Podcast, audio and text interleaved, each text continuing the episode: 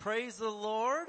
Uh, it is the night before Thanksgiving, and so this is always the service when we can tell who's really dedicated, right? if you are here tonight, you are hungry for the Lord, and that's what we love about nights like tonight. So it's definitely going to be a super good time, and uh, we're going to get into the Word here in just a few minutes. Uh, praise the Lord. Let's go ahead and stand up together, and we are going to open up by speaking some words of faith over the United States of America, and we're going to keep believing that America's coming to Jesus. Can we get an amen tonight? Amen. amen. All right. Let's say this together. Father, we come to you in Jesus' name and in unity we confess that Jesus Christ is Lord over the United States of America. We declare that righteousness, mercy, justice, and judgment from you shall prevail we declare that America will complete her God-given mission to bring the gospel of Jesus Christ to the world. We push back the darkness of Satan from this nation and call for the light of Jesus Christ to invade the media and every home, church, and school and every town, city, and state of this great nation, the United States of America. In Jesus' name, amen. All right. Give the Lord some praise tonight and you may be seated. Very good. Well, uh, we'll see. You got a few updates for you here. As you can see, the uh, stage is coming right along, and uh, we're really excited about that. We're even adding on a little bit more to that end, so uh, it's just really, uh, uh, really exciting for us. Um, and if you haven't been to the restrooms yet, the bathrooms are now usable. So praise the Lord. Indoor plumbing. It turns out a lot of people like that. I didn't know that. So indoor plumbing is here and uh, the bathrooms aren't totally finished yet. We've still got some cosmetic things that are happening, but they are functional and usable. So thank you Jesus for that and uh, God is really good to us. All right, so let's see here. We got some announcements. Of course, uh, it is the holiday season, full blast here, so it's going to be very busy over the next little while. I want to remind the parents that uh, they are getting the the children's uh, Christmas program rolling. Miss Betty and Cindy and the children's leaders. So if you want your uh, kids to be involved in that, make sure that you're here um, because they're going to be practicing during services and stuff like that. And uh, we really want them to get to be involved in that. It's a really special thing. All right. And so this Sunday night is going to be the annual Christmas Came Early party. Yes. So at 6 p.m. Uh, this Sunday night, uh, every family bring a dozen cookies to share. Uh, the church will provide the drinks, hot cocoa, and all that fun stuff. There's of course the gift exchange if you would like to participate. Uh, so for the adults, that's for will be uh, uh, counted as ages 15 and up. They can bring a, a wrapped gift worth no more than five dollars, and for kids under that, a, a wrapped gift of a one dollar value. And of course, bring out the ugly sweaters. Wear them loud and wear them proud, and uh, just make sure that you look uh, as ugly as you can. How's that sound? No? All right. Hey, I got a head start on that. I'm ready, man. All right. Um, girls' night out is going to be on Friday, December third. Yes, uh, uh, so let's see. Now you're going to go online to therockchurch.com there and go to their events page and you can get uh, tickets. You do have to have a ticket to get in. I know the earlier you buy the ticket, the cheaper it is. But um, the ladies that go always have a phenomenal time. Pastor Katie loves it, and so uh, the church isn't providing transportation. Just find out uh, some of the girls that are going and team up and and uh, carpool down there. It'll be really great. All right, uh, water baptisms are coming up. Who's excited about that? You should be. All right. So let's go ahead. We're just going to pass this bad boy around here. Uh, so if you've never been baptized and would like to be, we're going to get you signed up. It's going to be Sunday, December the 11th. And, uh, and again, oftentimes maybe somebody was baptized as a child or earlier in life and they didn't really grasp the full meaning of it. Well, we're okay to baptize you again if you so choose. But anyway, uh, that's coming around. And then, uh, the Christmas concert with Laura Cook is going to be Friday, December the 16th. And so we are really pumped up about that. Uh, she's going to have her full band with her, and this would be an excellent evening to bring uh, friends and family that maybe don't normally come, and just be blessed by the the Christmas concert. She does a really great job. You can look her up online and uh, and even get a little bit more acquainted with her before that time. But that would be a really really great night for the whole church family. And then of course the church Christmas service, which is uh, really just about our biggest day of the whole year, will be Sunday, December the 18th uh, at the 10 a.m. service and uh, that's the day that uh, the children do their performance. Uh, we have a big Christmas dinner, so we'll be getting the sign up going around for that again uh, for the food. And of course, there is a gift for every child that is present in the service, and we really, really uh, just have a great time being able to bless the children and the parents and everybody else that day. So make sure you're here for that. And this isn't on the screen, but we will have the candlelight service on Christmas Eve and Christmas Day falls on a Sunday this year. And, uh, you know, some people are like, are we still going to have church? I'm like, yeah, let's cancel church because it's Jesus' birthday. Right? Come on, that doesn't make any sense. I mean, hey, I'm not going to come in here and pull a three hour service, but at the same time, we're going to come to church on Jesus' birthday. Amen. And so we get it though. I know people will be traveling and stuff. So hey, no judgment if you can't be here, but uh, we will definitely be having church that day still. Amen. All right. Well, who knows what time it is now? Yes, it's happy time. And if you need an envelope, you can raise your hand. The ushers will be glad to give you one. If you're going to give online, you can go to hdwc.org slash giving. And we're going to go tonight to First Chronicles chapter 16. First Chronicles chapter 16, back here in the Old Testament. First Chronicles 16, and we're going to look at verse 29. And uh, this is a passage where uh, the the people of Israel and Judah here are celebrating and giving praise. And this little passage is actually called David's Song of Thanksgiving. And I was like, hey, this is Thanksgiving time. And so David wrote this whole thing as they were praising uh, the Lord. And I love what he says here in First Chronicles 16 and verse 29 in the NLT. He says, "Give to the Lord the glory He deserves." Who thinks you should do that? Yeah, and he does deserve the glory. You better know that tonight too. But check it out what he says here. He says, bring your offering and come into his presence. Worship the Lord in all his holy splendor. And so David is like, man, we're celebrating, we're praising, we're gonna sing, we're gonna get into his presence, and we're gonna bring our offerings before the Lord as a sign of thanksgiving. And so you need to know that, hey, part of giving thanks is being a giver and giving an offering to the Lord. And that's a wonderful thing for us to remember even as New Testament Christians right now. And uh, that reminds me, if you weren't here on Sunday and didn't hear the big announcement that our church mortgage is officially paid off. Amen. So the church is a hundred percent debt free. We don't have a mortgage. We don't have a credit cards. We don't owe anybody anything. Uh, we just got our utility bills and stuff like that. So the Lord is really, really good and He made all that happen. So we are certainly in a state of thanksgiving right now because God has been nothing but good to us. Can we get a great big amen tonight? All right, let's stand up together and we are going to speak some words of faith over our tithes and our offerings. We're going to get into some worship here, and then we've got a very interesting sermon for you tonight. I'll just leave that out there. It is definitely interesting, and you picked a great night to be here. So, let's go ahead and speak these words of faith together. As we bring the Lord's tithe and give offerings today, we believe we receive jobs or better jobs, promotions, raises and bonuses, benefits, sales and commissions, growth in business, settlements, estates and inheritances, interest and income, rebates and returns, checks in the mail, gifts and surprises, finding money, bills paid off, debts paid off, royalties received, blessings and increase. Thank you, Lord, for meeting all of my financial needs so I have more than enough to take good care of my family, to give generously in the kingdom of God, and promote the gospel of the Lord Jesus Christ. Amen. Let's go.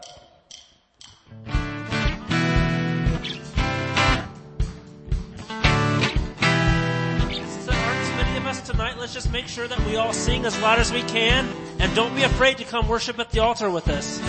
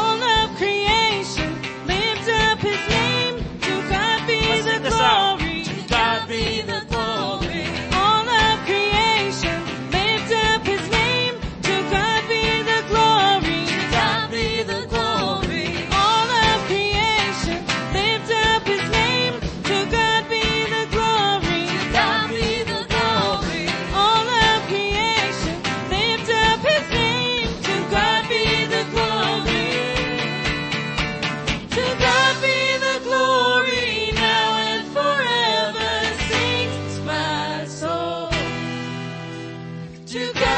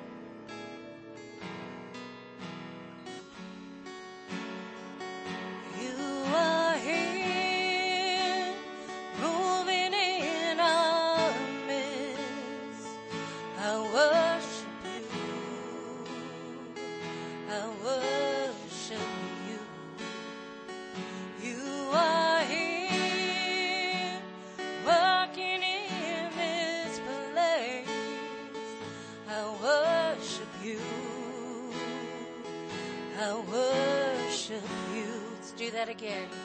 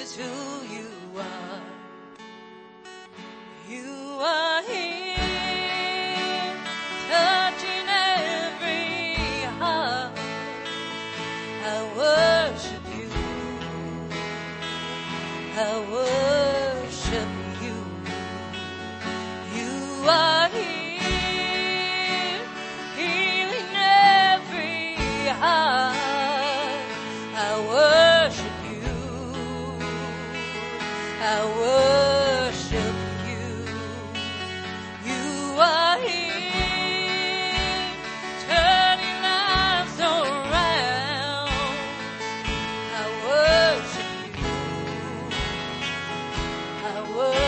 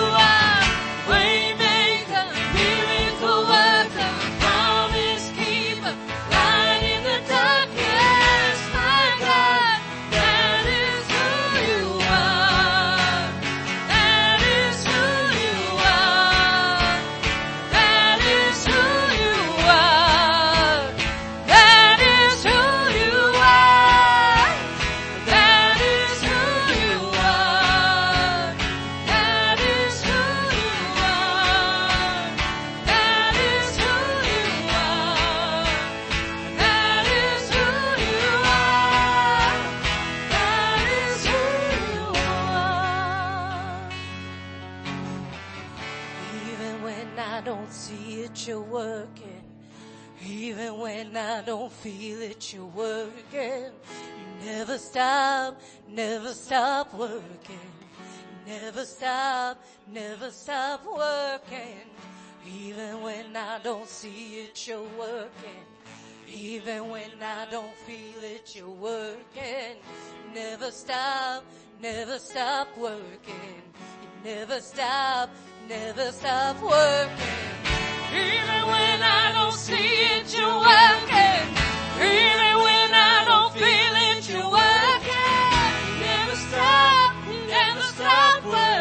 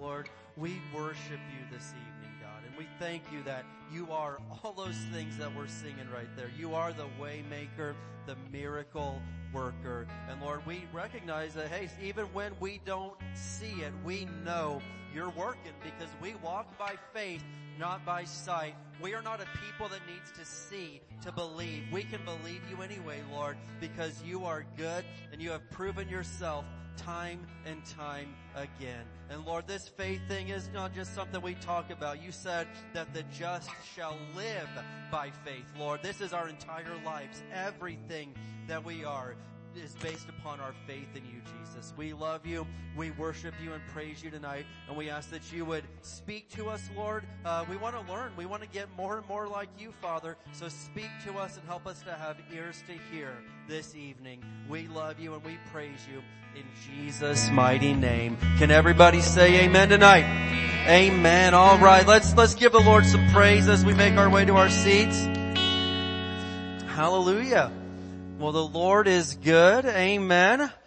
So, uh, like we said earlier at the beginning, hey, I know if you are here tonight, you must really love Jesus. That's uh, because I, I recognize you could be at home, uh, you know, basting your turkey or I don't know what you, I, you know, uh, one of the teenagers just came up to me a minute ago and like a 16, 17 year old and the boy cooked his own turkey today. And I'm sitting there thinking about that. I'm like, Wait a minute. I'm 37. I've never cooked a turkey ever. That's awful. I need to, have you, Doug? You never? Okay. And Who in here has cooked a turkey? Okay, alright, Big Rob, you've cooked it. Alright, very good. This is impressive. That's good for you guys. Uh, nobody likes a bragger though, so put your hands down. That's, that's, that is rude, uh, to try to outshine me tonight. Okay. So anyway, uh, but I know you're committed if you're here tonight and if you're watching online, welcome and, uh, we're gonna have a good time. So, uh, we started a series on Sunday mornings called 10 Skills Every Christian Needs. And I was, uh, I don't know, I was just praying, oh, I don't know, probably back in September and this came to me that there are skills that Christians need. And, uh, there's a difference between a skill and a gift. Now, uh, you know, the Lord may give you a, a gift in some area and that's wonderful.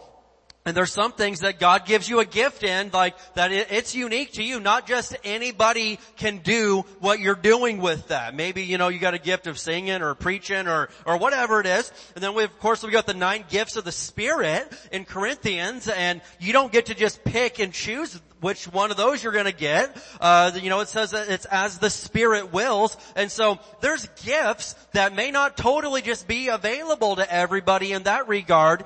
But when it comes to a skill, everybody can learn some skills. Now, some people may get a lot better at it, you know, so to speak, than others. But when it comes to a skill, you can do it, you can learn it, and uh, and you can make something of this. All right, and so we've been looking at skills every Christian needs. And, and, uh, as I was doing this, I realized I can't fit all of these in on a Sunday morning and still get into my Christmas series. So we're gonna have to pull into our Wednesday night, uh, group tonight. And you guys are the fortunate ones. You're gonna get literally the most practical sermon I've ever taught ever in 15 years, alright? I mean, we're gonna get down to the nuts and bolts on some things here. Very practical is what we're gonna do. And, and so we're gonna talk about a couple of things. Uh, and, uh, and so anyway, let's just get into this. Let's get into this. Number seven out of 10, what we're gonna be talking about is how to study the Word. Number seven, how to study the Word because I know that all the time I'm telling you, you've got to get into the Word. You've got to take the Bible seriously. It is everything. And when I say that, I totally mean it, alright? Because Romans 10:17 tells us that faith comes by hearing and hearing by the word of God. And so the Bible is the cornerstone to just, I mean everything that we do. We love it so much that we named the church after it. High Desert Word Center. I mean, we take it serious. But I'm also aware that not everybody just simply knows how to study the Bible. And, uh, and I pray that you've got a desire, certainly you've got a desire uh, to study the Word, but not everybody necessarily has been taught how to. And so what I'm gonna do tonight, uh, for a few minutes here, is we're gonna uh, literally teach you the very, very basics of studying the Bible. I'm going to show you some very entry level, elementary level, uh, introductory uh, ways and skills for you to study the Bible. Now maybe you're here and you're like, man, that's cool, but I needed to hear about something else tonight. I needed to hear about healing. I needed to hear about prosperity. I needed to hear about peace. Well, here's the good news. That if I teach you how to study the Bible, you can literally go and teach yourself a bunch of stuff from the Bible. Wouldn't that be cool? And so there's this old saying that if you give a man a fish, you feed him for the day. If you teach a man how to fish, you can feed him for his lifetime. And so it's essential for your growth as a Christian. Yeah, you need to be here at church hearing myself preach, my dad, whoever's preaching. That is one angle of it. But at the very most, you're going to get that three times a week right now. Now, uh, I've found this out that inevitably, I don't want to, but inevitably, I eat more than three times a week at home. Uh, you know, I wish, uh, but, but, you know, I, I, I eat every day. And so for you, as a Christian that's wanting to grow, uh, it's important that you're here to get these meals three times a week, but you need to be able to learn to study the Word so you can feed yourself and uh, and learn some of these things on your own. And so I fully recognize that uh, not everybody would be really excited about this, but if you're a Christian that wants to grow and learn more about God's Word, you need to listen tonight, and this will be really really helpful. So I want to look at a few things. Uh, first of all in uh, in the Bible itself. All right. Hey, before we do this, and by the way, my wife put my Bible's Christmas sweater on for the year, so I am super pumped about this. She did a great job. But let's go to the book of Proverbs. Let's look at Proverbs chapter two. And uh, we're going to look at a few proverbs tonight before we get into some of the practical instruction, uh, because the Bible tells us that Solomon was the wisest person to ever live. Do you realize that? That Solomon is literally uh, referred to in Scripture as the single wisest person to ever live. He wrote most of the Proverbs, and you'll notice that he put a major emphasis in Proverbs on knowing God's Word. He, in fact, uh, you'll see he referred to it mainly as God's instructions or God's commands, but we understand that that's synonymous with God's Word. And so, Proverbs chapter 2, we're going to look at a few verses here. I'm going to look at a few um, verses out of Proverbs 2, 3, and 4, and then I'm going to try to teach you some real practical stuff tonight. And, uh, and I, hey, I'm, I'm trying to teach you how to fish so you can start feeding yourself every day. Amen? So Proverbs chapter 2, and we're going to look here at verses 1 through 6, and this is uh, Solomon. He says, my child or my son, listen to what I say and treasure my commands. We're talking about the proverbs about the word. Tune your ears to wisdom and concentrate on understanding. Cry out for insight and ask for understanding. And you should be doing this in your life. You should be wanting more understanding. You should be desiring more insight, more instruction, more wisdom. And I know that there's probably the majority of people in this world that they're totally content. They're not seeking more wisdom. They're not seeking more knowledge on anything meaningful and more insight. But as the Christian, you want to grow and you should be crying out for insight. Lord, I want to know more of your word. I want to understand it better. I want a revelation from your word. Verse 4, talking about the word and about wisdom, he says, search for them as you would for silver. Who in here, you go to work, I mean, pretty much five days a week, and, and is it be- it's because you enjoy not being at home and you want to be out there busting your rear end for the man? No. you're doing it because you're searching for silver. You're searching for, you need money. And that's good. You should be doing that. But I'm convinced that most of you, you're going to work not just because you love Santa Fe so gosh darn much. You're there because you need the silver, you need the gold, you need the mucho dinero. You gotta seek it out, right? And so, what if we were as uh, committed to searching out God's Word as we were to searching out silver and money, right? What if, I mean, five days a week you're out there trying to get more of this money. What if at least five days a week you were putting in some hard effort to get more of God's Word into your heart? Hmm. Alright? And so, he says, search for it like you would silver, seek them like hidden treasures. Then you will understand what it means to fear the Lord and you will gain knowledge of God.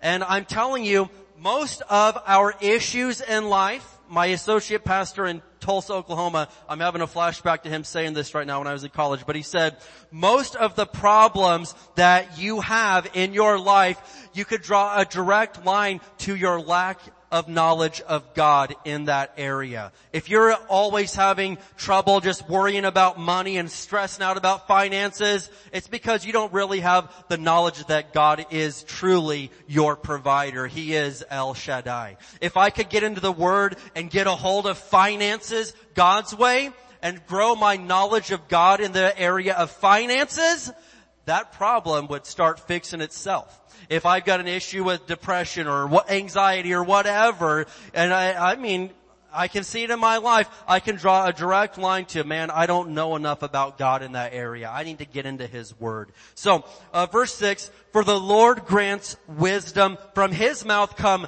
knowledge and understanding. That's all talking about the Word of God. Look at Proverbs chapter 3, verses 1 and 2. We're just laying a little bit of a foundation here. Proverbs 3 verses 1 and 2. He says, my child, my son, never forget the things I have taught you. Store my commands in your heart. That's talking about the Word of God, the commands of God. He says, store it in your heart. And you know, when you've stored God's commands in your heart, it'll keep you from sinning. Yeah, David said, he said, I've hidden your word in my heart that I might not sin against you. And so if you're trying to overcome a sin of some kind, listen, you get God's word stored in your heart in that area, you can overcome that sin. Uh, look at this next verse here. Uh, verse 2, he says, if you do this, you know, start taking God's word seriously, you will live many years. And on top of that, your life will be satisfying. That's really, really good news. Because I don't want to just live many years if they aren't satisfying. I'd rather just go to heaven now. I mean, I don't need to sit down here for the next 60 years in misery and hating my life. Listen, when we do things God's way in His Word, we all know that yes, there's storms and difficulties we face, but as we take His Word and store it in our heart, you'll live many years, praise God, and they can be satisfying years. Now I want to look at Proverbs chapter 4, and then I'm going to get into some practical stuff here. Proverbs chapter 4, and I gotta read it in the King James. Oh, and why is that? Well, because, uh, Proverbs 4 verses 20 through 22 is uh, healing verses and, and direct reference to the word. And uh, I mean, probably at least a thousand nights of my life, probably more like, a couple thousand nights of my life. I've listened to Kenneth Hagin uh, on YouTube. Uh, there's if you go on there and search Kenneth Hagin, God's Medicine, uh, you can listen to about two hours of him just reading healing verses. And and so, how many of you have slept at night listening to Kenneth Hagin, God's Medicine? Yes and he starts the whole, usually, I don't even know what the whole, uh, video sounds like because I fall asleep so peacefully and beautifully. Within probably 60 seconds, man, I hit the pillow and I am out just sleeping beautifully. It is so wonderful. But I do know that it starts off with these verses right here because this is at least the ones that I hear all the time. And it's in the King James and so that's how I know it. But Proverbs 4 verses 20 through 22, it says, My son, attend to my words, incline thy ear unto my sayings. Let them not depart from thine eyes and keep them in the midst of thine heart. Well, why would I do all that? For they are life unto those that find them and health to all their flesh. Amen. So the word of God, it is life unto those that find them and health to all their flesh. Man, if you didn't have a good enough reason to get into the Word, that's a good enough reason right there. That's exciting, man. I'm about to just, I'm getting excited just thinking about all this. Alright, so, uh, these are some very, um, really cool things that, that Solomon said about God's Word. Now what I'm gonna do is I'm gonna take the next few minutes to give you some very practical advice on studying God's Word. And you may be thinking, well, I don't really want to do that. Well, I'm telling you, um, if I'm your pastor, and if I'm not your pastor, then, you know, go listen to your pastor. But if I'm your pastor, I'm telling you that even if you don't want to do this, you need to do this. You need to learn how to study the Word of God. It's a skill that you need. When you started to grow up, did you realize that there were life skills that you needed as an adult that, I mean, you needed to learn how to pay the bills. You needed to learn how to change a tire. You needed to learn how to just do some of these things. There's life skills. This is a life skill. This is a spiritual life skill that whether you're like, man, well I just, I've never been, I saw myself being a scholar and a theologian. You don't have to be to get into this, but these are things you need to know. So, let's look here in regards to studying the Word. Some people are like, well, I don't know how to, and I don't know exactly where to start. And so I'm gonna give you a few tips here on different things or different avenues you could take uh, to get started on a Bible study of your own. Alright? And so one thing that I would recommend is taking a particular book of the Bible and saying, you know what, I'm gonna study this. And so we could use the example of maybe the book of John. And so you could take the book of John, 21 chapters, and you could go one chapter every day for a little while. And some, and, and and, and here's the thing, if, if you, uh, I don't know how you were as a student in school, maybe you were good, maybe you were bad, I don't know, but the goal back then was to read as much of it as you possibly could, right? Just read these four chapters by next week and blah, blah, blah. And if you're gonna get into the Bible, it's not a speed reading thing and just get as much read as you possibly can. It's about retaining and absorbing it and letting the Word of God do something to your heart. And so I recommend you could start off in John chapter 1. If you're going to study the book of John, read that chapter verse by verse, not for the sake of seeing how fast you can do it, but stop. And oftentimes, even now, I'll be reading the Bible and I'll catch my mind start wandering, like, oh man, I need to call them today. These people got this going on. Uh, these people have this, and my mind just goes everywhere. Wonder what we're gonna have for dinner tonight. You know, just after. So I'm like, stop. I've, I, this is just a recent, you know, growth in my, in my life. I'm at the place now in my 30s where I can stop, I can catch, I can literally catch myself wandering now. I, I can honestly say in my 20s and earlier, I couldn't stop my mind from wandering, but I have developed the skill now to say, whoa, whoa, thank, thank you Heather, I appreciate that, you know. Anyone else want to give me a little encouragement? That's a gift. I mean, that was skill number three. We looked at it like two weeks ago. Anyway, so, uh, but I can stop myself. Whoa, no, I just read like six verses and didn't pay a bit of attention. I'm gonna go back and I'm gonna force myself to absorb this and actually read it. And so a great way if you don't know where to start, take a book of the Bible and start right there. And you're like, well, what book? Well, the book of John would be a fine, good book to start with. Uh, you know, sometimes people will, yeah, I'm, I'm, get, I'm going to start off with, you know, the book of Leviticus. I'm like, okay, that's a, I mean, it's all God's word. It's all true you, if you don't have any other Bible background yet, that could really confuse you. And uh, and so I would recommend a nice one of the Gospels would be a good a good place to start: Matthew, Mark, Luke, or John. Now, another cool thing is your Bible may have an introduction paragraph before uh, you get into that book. Not every Bible does, but um, that would be a, a very helpful to read. You get a little bit of the background information on that. Now another thing, if you're looking at a way to study is, you could take a certain character out of the Bible. So we could say for instance, maybe you could take Abraham and uh, and study the life of Abraham. So Abraham would be a good person to study because I've got a whole lot of Old Testament scripture on him. It's way back in the book of Genesis. And I've got a lot of New Testament scripture on him. So what I would do is I would go to Genesis and I would read his, the whole, everything that they wrote about Abraham in the book of Genesis. And there's a lot in there. And this is great. You have plenty of reading material to study his life. And so you could go through there, then you could go to the New Testament. Galatians talks about him a lot and read about what some of the New Testament has to say about him. And then you want, we don't want to just want to read about the character or the person. I want to learn from his life and apply what good he did in my life. And then a lot of them, there's things they didn't do good and you can learn how to not do that. So I would write down some uh, of the, of the character traits. I would be taking notes from Abraham, his, his, his faith, his, his obedience, and, and I would write down these character traits and I would start working on applying those to my life. Is this the most exciting sermon you've ever heard ever? Yeah? I know you're loving this. I can tell on your faces. This is so cool.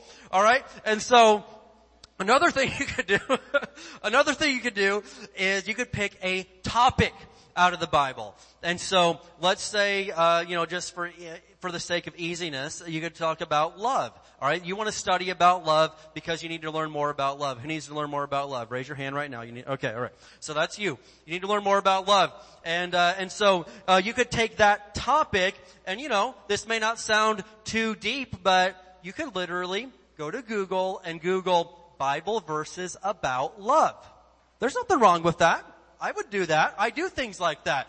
And, and I would look at a big list of the Bible verses that people have already compiled about love, and I would start studying those out. And of course, you can look in your own concordance, which I'm going to show you how to use here in a few minutes. That's going to be a whole lot of fun. But um, you can you can also search yourself for um, all the references to love. Another thing you could study is a certain event in the Bible. You could look at something like the resurrection. And you could go uh, through Matthew, Mark, Luke, and John because they all four talk about it. You could see, you could study all four of their accounts of the resurrection of Jesus. Then you could even go uh, with the help of your concordance or perchance the internet and look a little bit further on at other references in Scripture to resurrection. All right. So did I, we give you a few ideas of of avenues you could take for studying Scripture? All right, hold on to your seats. It's going to get more fun here. All right. Um, so some resources you could use to study. All right. And these are, this is uh, some things that I use. All right. So you could look at different translations, different versions. Now, uh, I, there are some translations of the Bible that I would not read, to be honest with you. Um, but uh, but most of them are most that you're going to come across are fine to read. Some are more accurate than others. Some are an actual translation from the original Greek. And one thing that I run into all the time is, amongst English speaking people is we all refer to the King James as basically being what Paul and Moses and, and Peter and John actually wrote you realize that it is a translation. It's a very good translation. It really, really is. And so most of the scriptures I have memorized are from the King James Bible because that's, it, it is a good translation. But what I run across is people come to me and with, you know, uh, maybe the NLT or something be like, well the NLT says this, but that does not line up with the King James. And I'm like, well, we're not comparing the NLT to the King James. We want to compare the NLT to the original Greek and the original Hebrew. No, it is it is possible, you know, that in a translation they could have, uh, you know, lost, uh, maybe didn't fully translate it 100% accurately to the original language, and that's what we're aiming for. And sometimes the King James could be a little bit uh, difficult to understand because it was translated in 1611 and not a lot of us talk like that anymore or even read on that level. That is, that's a very advanced thing. Very accurate, but it, for instance, 1 Corinthians 13, you know, it uses the word charity instead of love. Charity vaunteth not. And I'm like, who and what, what don't he do? What? And then you go to the, you know, a, more modern translation, you know, love is not arrogant. Oh, okay, that's what that means. So, but, but translations that I personally really prefer, and you guys already know all this, but I really, really prefer the NLT, the New Living Translation. And my reasoning for that is not just because it is modern English and easy to understand, but um, there's a well, really, a man named Rick Renner. He has a PhD in Greek. Okay, I mean, he's got a, a PhD in Greek. The man knows Greek. And so, anyway, um, he he's literally came out and, and said that out of all the translations I've studied, I can speak for the Greek aspect. The NLT is the most accurate to the Greek out of any of the English translations. And I'm like, well, that's a very good reason for me.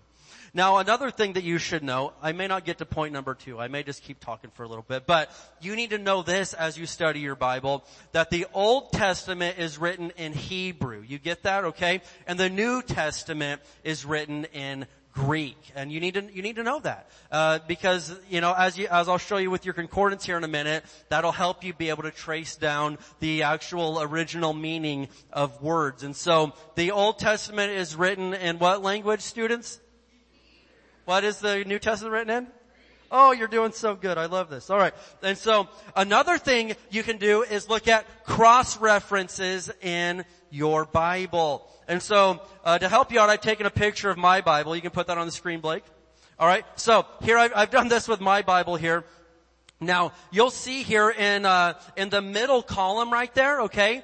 Uh, th- there is different verses written right there, and so oftentimes you'll see like uh, if I'm, this this was taken out of Ephesians uh, uh right there, but uh, so there will be uh, different cross references. So maybe you're reading Ephesians two fourteen, and you'll see a little star or asterisk beside that verse. Well, go to your middle column, and it'll say chapter 2 verse 14 and right below that it'll list some other scriptures that are similar to that and would back up that verse. And that's very helpful. And then I put an arrow right there because I'll do my own cross references of if I'm reading and I'm like, oh wait, that sounds just like Hebrews 4:16. Well, I'll write my own in there, and uh, and when I'm reading that, boom, I've got several different uh, verses on the same topic that I can go to, and it's a really fun time studying God's Word. Amen.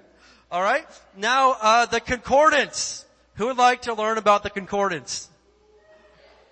I'm doing this to you because you came on the night before Thanksgiving. Alright? And so what we have here, and in Bible college, I had to carry this thing every day in a backpack to class with some other Bibles and man, I was, you know, I was starting to get some gains, I'm not gonna lie. I was getting, uh, I looked like Big Rob actually. I looked like Rob when I was in college.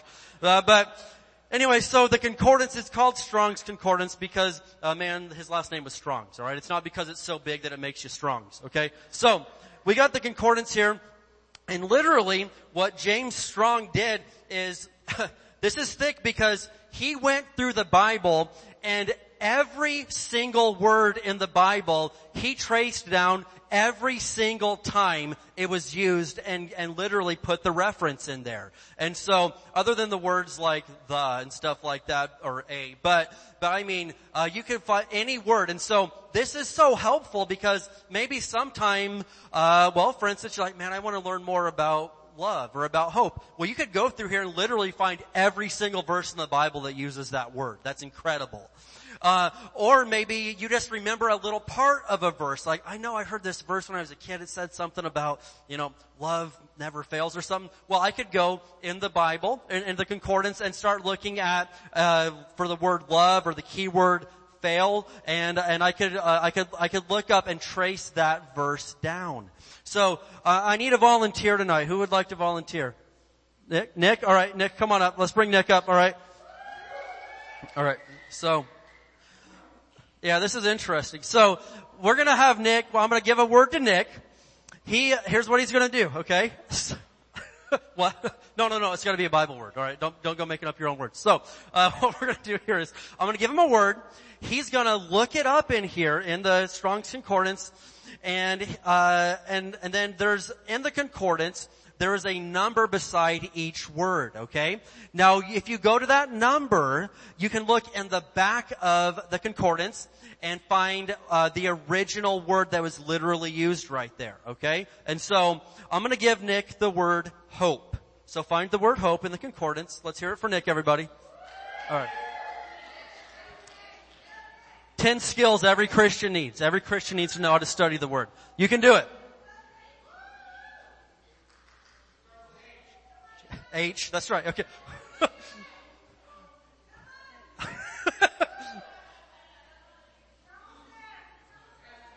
there we go, alright. You're gonna find words they didn't even know were in the Bible. Alright, I just saw the word Homer. You know that? All right. I mean, I knew it was in there. so hope, all right. So we found the word hope. We've located it. Now, if you look right here, you can see every single time that hope is used in the King James Bible. Well, I want to know what the Greek means for that. And so, what are you going to do if you need to find out a, a Greek meaning for the word hope? You're going to find a New Testament reference to it, right? Yeah, all right. So, all right. So let's find us a New Testament uh, usage of the word hope. Okay, so we could go all the way down here.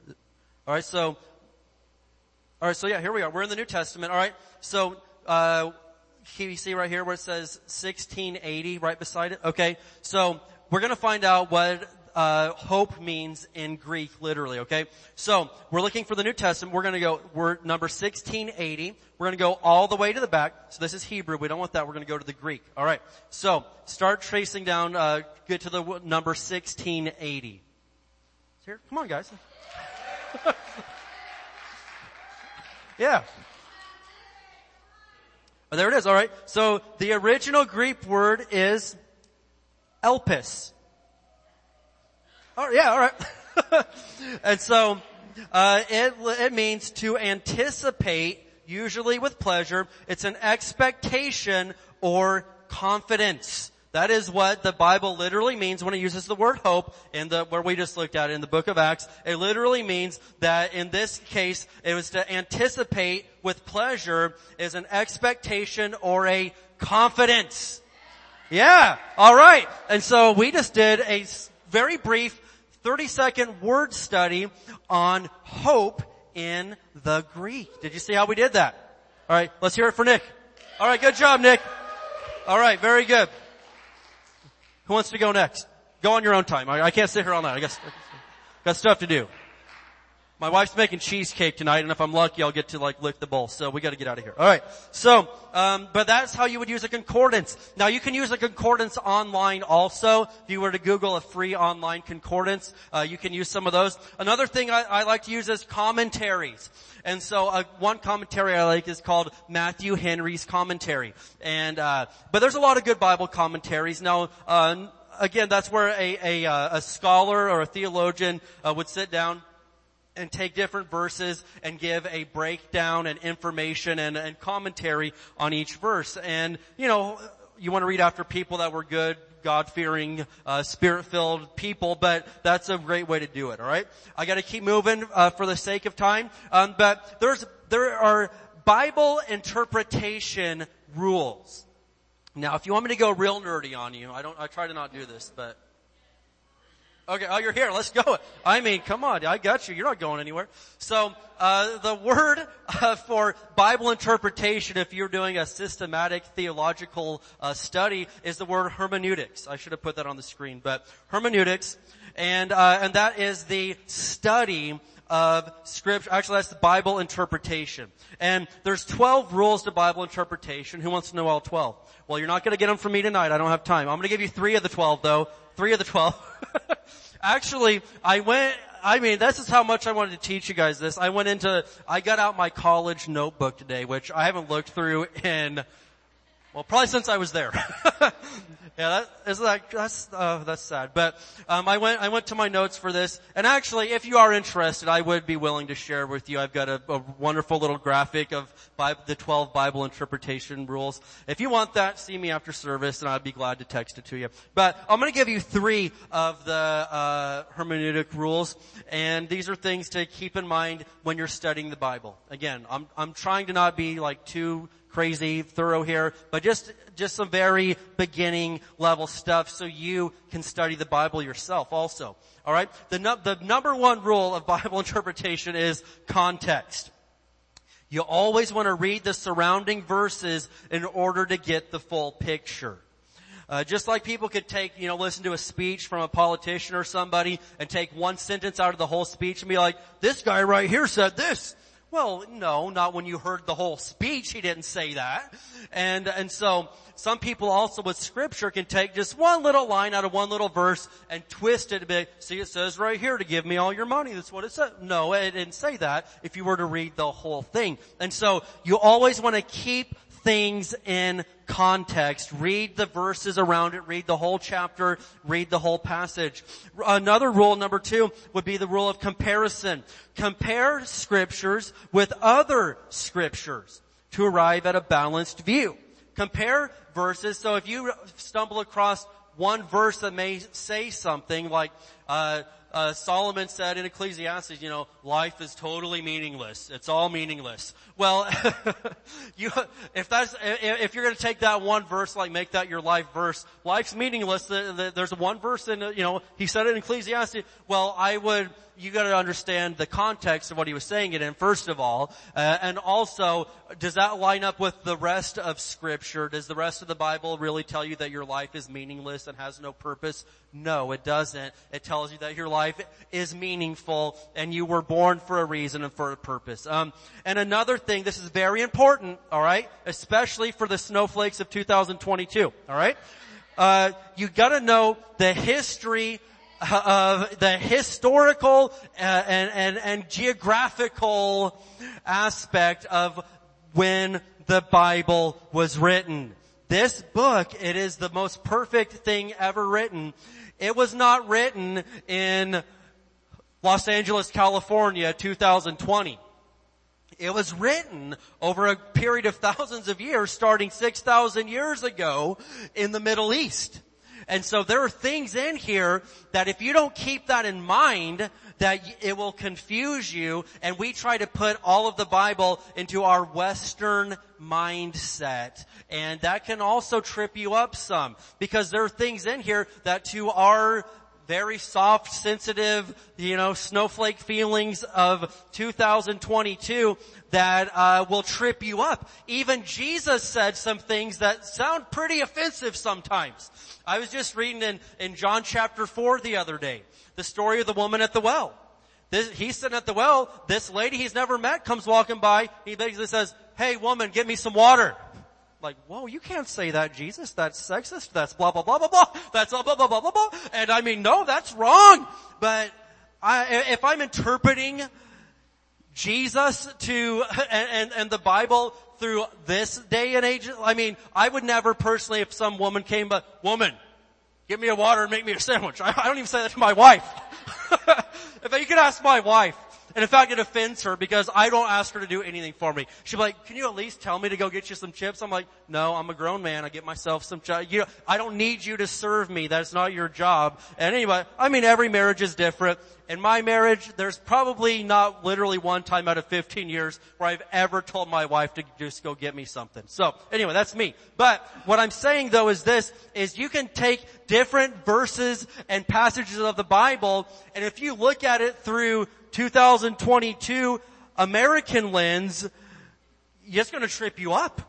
Even now, if you were to go to the Middle East uh, and in Israel, their culture would trip you up. And that's what Americans do. That's what people in the Western, you know, our whole continent, we try to hold everybody else to our standards. I mean, even though they got the World Cup going on right now, we want to hold all them to our, our standards. And I'm, I'm not defending, you know, the Muslim way of life over there. But what I am saying is, I'm not gonna go to some other country and get, blow up at them because, you know, they've got their own culture. Well, the culture of the Bible and of the Middle East and of the Jewish people is very, very different than where we're at right now.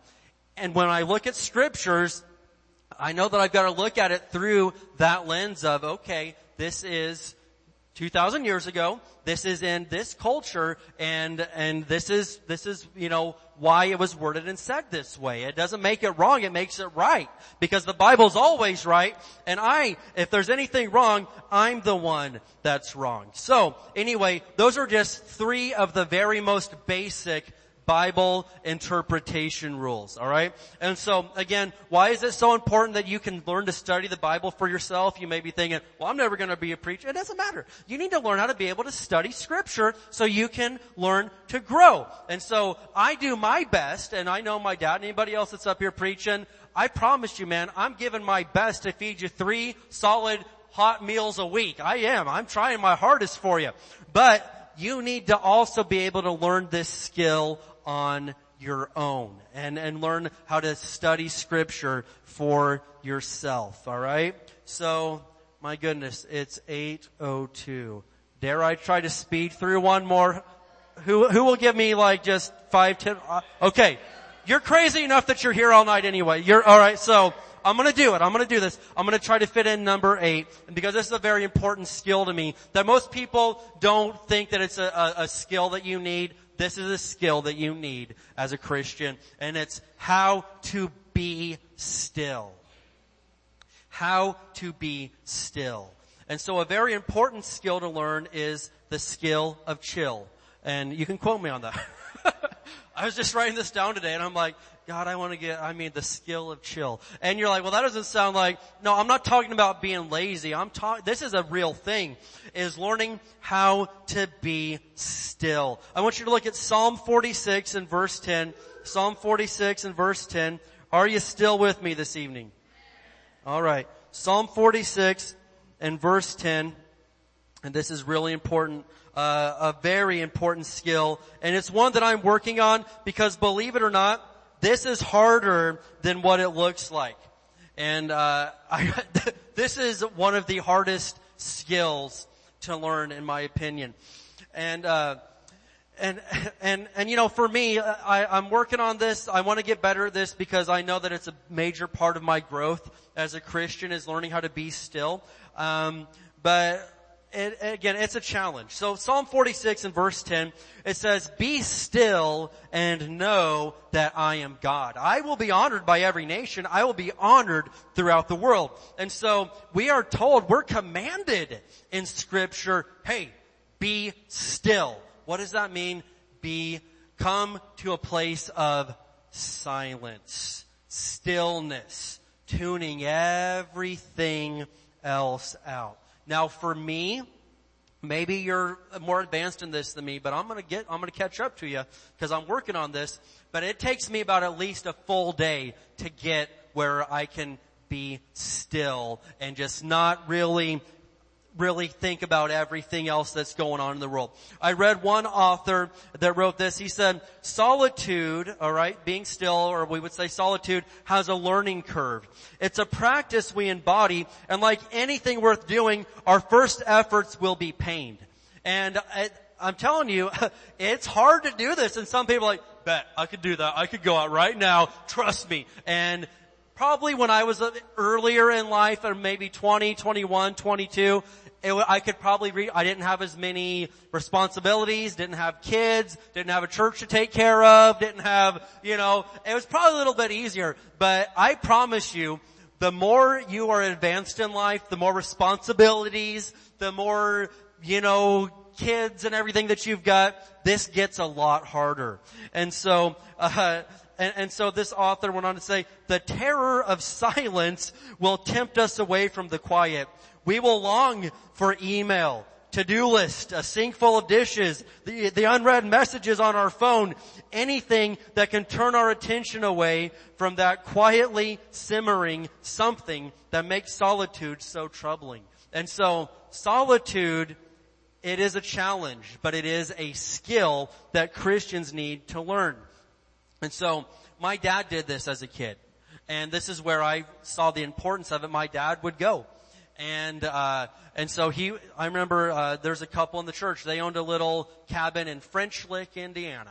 And uh, French Lick is a little tiny hillbilly town, but it did produce one of the best basketball players of all time. It's from where Larry Bird is from. And so they went, there's a little town called French Lick, Indiana. So they called him the Hick from French Lick. And uh, and so, but this couple they had a cabin there. It was about, I mean, this is like I think maybe two, at least two hours, probably three hours from our home. But Dad would just go there and spend a week just in solitude. And you're like, well, that's selfish to leave, you know, the wife with the kids and blah, blah, blah. And it would seem that way until you realize the spiritual discipline and the importance of what it is to do this. It's very, very important. And, and so I understand that not everybody gets, is gonna be able to just all the time go off to solitude. We know that. And so it's important that you make a daily time of being still and knowing that I am God. You've got to have daily time with God, and that's not going to be hours and hours every day. We do know that. But there doesn't need to be daily time with God. But in addition to that, I do believe that there needs to be some times in, you know, on some occasions where you have a prolonged alone time of solitude with God. Now, I get it. Not everybody can always do that for days and days at a time. I was blessed last week, I told you this, but to be able to go, uh, Pastor Katie and I, uh, to the mountains for a few days. And, uh, and so we both told each other, we went up there and, and she, hey, she said it first before I said it. Let's get that on the record. But she's like, hey, you know, I'm going up here to talk to Jesus. I don't need to see you until Thursday. And I'm like, back at you, darling. That, amen. I don't need to see you. I, you know, and it was fine. We got that. And her idea of spending time with Jesus is being, you know, alone in the cabin. And my idea is being out in the woods, out in the cold, away from everybody. Just me and the birds and the squirrels. And oh man, we did have a good time, I'll tell you that. So, so, uh, but, but just being out there in a place where you can silence yourself. It'll take me, as of now, about a solid day to be able to quit thinking about all you guys and your stuff and thinking about my kids and their stuff and thinking about dinner and thinking about, you know, whatever else is going on in the world. But after a while, I can get there and the, oh, I just want to focus on you, Lord, and sit here on this log and talk to God for a little bit.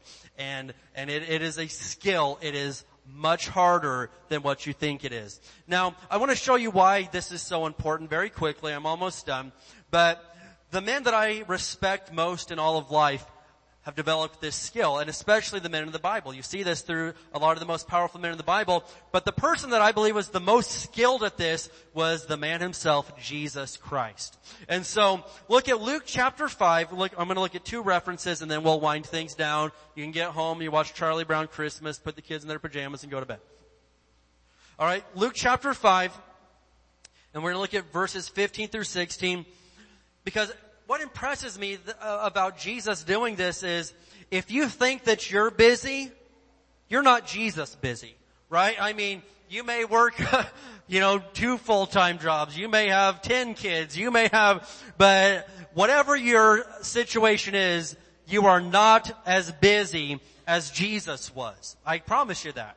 I mean, he had his 12 disciples plus all the others. And all the time, people were constantly, hey Jesus, Jesus, can you fix this? Jesus, can you pray for this? Jesus, can you? And I mean, I feel like all the time, all I hear is, Dad, Dad, Dad. And I'm like, what do you want? Come on. What do you need? but I imagine Jesus, I mean, and you'll, I've just got two examples, there's many more, but all the time, hey Jesus, you're not busy, are you? No, what, what could you want right now? What, what is it you needed? So, but Luke chapter 5, verses 15 and 16. So Jesus is out on the healing circuit doing miracles. But despite Jesus' instruction, because he would, he would heal people and be like, don't tell anybody about this, just go show yourself to the priest, just go on your way, but shh, this is between me and you. And, and people are like, why? And that's a whole other lesson I'm not gonna get into tonight.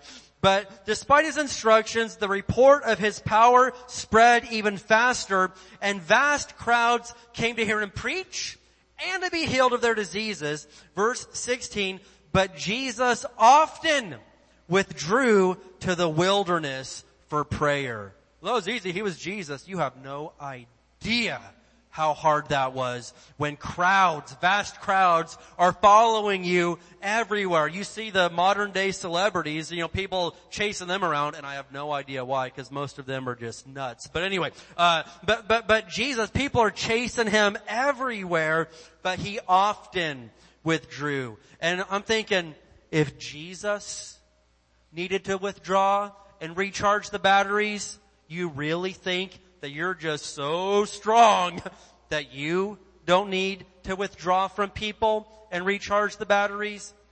You do. You are certainly no better than Jesus. I, I mean, you're good. I'll give you that. You're really good. But you're not better and stronger than Jesus. Now, look back at chapter 4 and verse 42. I'm almost done. I'm almost done. Chapter 4 and verse 42, because there's another instance of Jesus. I mean, he just couldn't get away from people and, and he wanted to help people. That's his whole reason for being here. But even Jesus needed a little break sometimes. And so it says early the next morning, Jesus went out to an isolated place. So he gets up early. He's like, okay, I'll get up before everybody. He goes out to an isolated place. The crowd searched everywhere for him. And when they finally found him, they begged him not to leave them. Jesus, just come on, come on, fix our problem.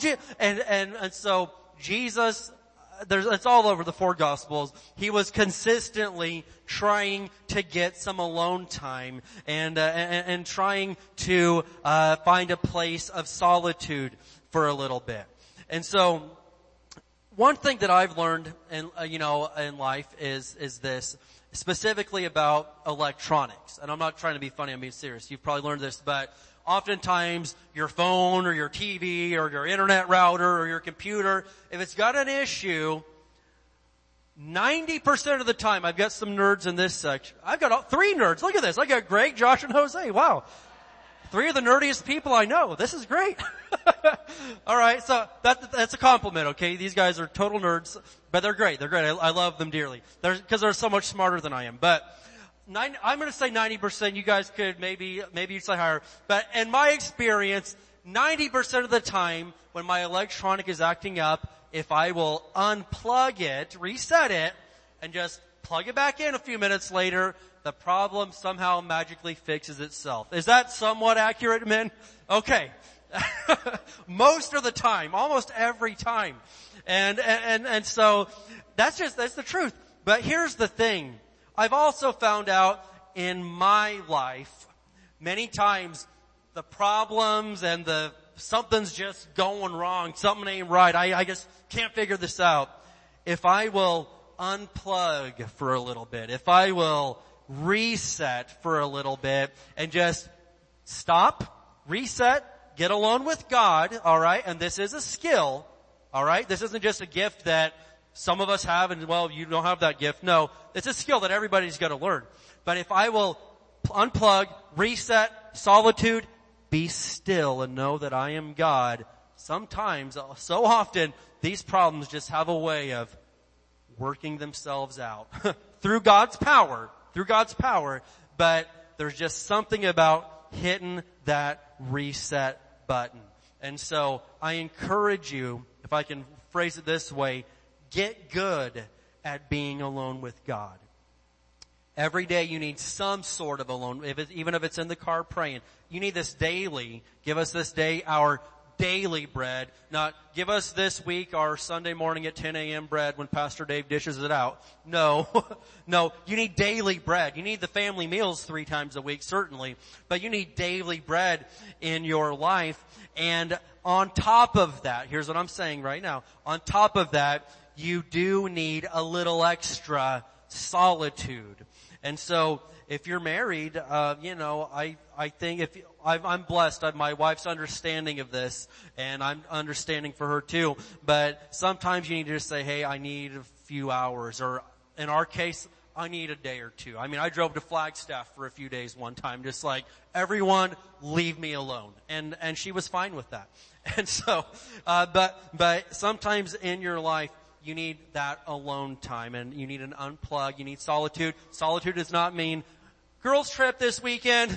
That doesn't mean that. Or, I'm going out with the boys, man. We're gonna go eat the 10 pound burger down at the food challenge and we're gonna, oh, it's gonna be a reset. That is not what I am talking about. Get that out of your mind. That is not that.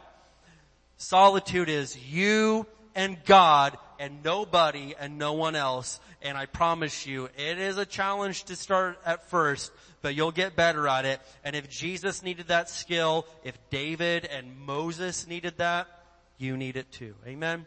I've clearly gone into overtime. We're in double overtime. I have to stop right now. All right, let's go ahead and stand up together tonight. Praise God. Amen. Hey, we picked the right crowd tonight. Like I said, if you yahoos are uh, okay to come out here on the night before Thanksgiving, certainly you want to learn more about the Bible. All right. Well, I'm going to make this quick. All right. I'm going to make it quick. I need my prayer team. Can I get uh, Chuck and uh, Heather or uh, Leah? Come on up. Come on up here. You've got kids, Heather. You stay there. so, um, if you need prayer, I'm going to have Josh lead us in one song quickly. And if you need prayer, come right up. We'll pray for you. And uh, if not, we'll just let you get on out of here tonight. But uh, let's take just a minute here. And if you need prayer for anything, and some of you are like, yeah, I need prayer. I've got family coming over tomorrow. We'll pray for that too. We'll pray for that too. God loves your family. Okay. Go ahead, Josh, and uh, lead us for just a minute.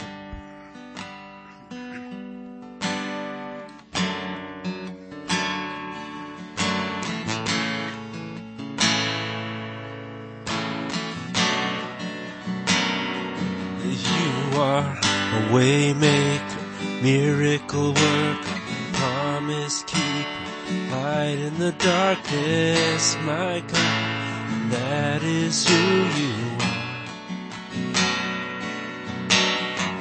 A waymaker, miracle worker, promise keeper, light in the darkness, my God, that is who you are.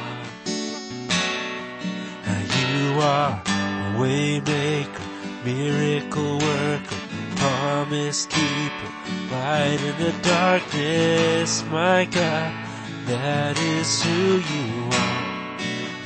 And that is who you are. And that is who you are. And that is who you are. And that is who you are. That is who you are. That is who you are. That is who you are. That is who you are. Even when I don't see it, you're working. Even when I don't feel it, you're working. You never stop, you never stop working. Never stop, you never stop working. And even when I don't see it, you're working. And even when I don't feel it, you're working. You never stop, you never stop working. You never stop, you never stop working. A waymaker, miracle worker, promise keeper, light in the darkness, my God, that is who you are. All right. Praise the Lord. Well, we're going to go ahead and close down and we'll let you all get out of here and do your thing tonight. But who had a decent time learning from the Bible tonight? All right. That was a fun time. All right. And if you have any questions, you know, Leah said she'd be glad to answer them. So just go to her and uh, she'll answer any questions, comments, concerns, complaints. She'll take them. All right. But don't bring your complaints to me. All right. Let's go. Let's uh, let's pray. I'm kidding. I'm, let's pray, and then we will close out with the Barstow Faith Confession. Amen. Father, in Jesus' name, we thank you, Lord, for what we've seen in your word tonight. And Lord, I pray for each of us that we would start learning these skills of, of first of all, being able to study your word. And I know that you've called each of us to, to a place of, uh, of studying your word. You told us to, to seek it out like a treasure, Lord, like, like we would for silver. And so I pray in Jesus' name that we will get that desire and we will start, uh, uh, start applying some of these steps we've learned. And Lord, also, we know that it is very much a real skill uh, to be able to be still and know that I am God. And so thank you, Lord, that we're able to, to work on that and grow in our walk with you. We love you and we praise you in Jesus' name. Everybody said? All right, let's say it together.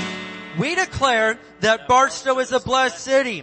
Our families are blessed. Our schools are blessed. Our churches are blessed. Barstow is healed. Barstow is prospering. Barstow is safe.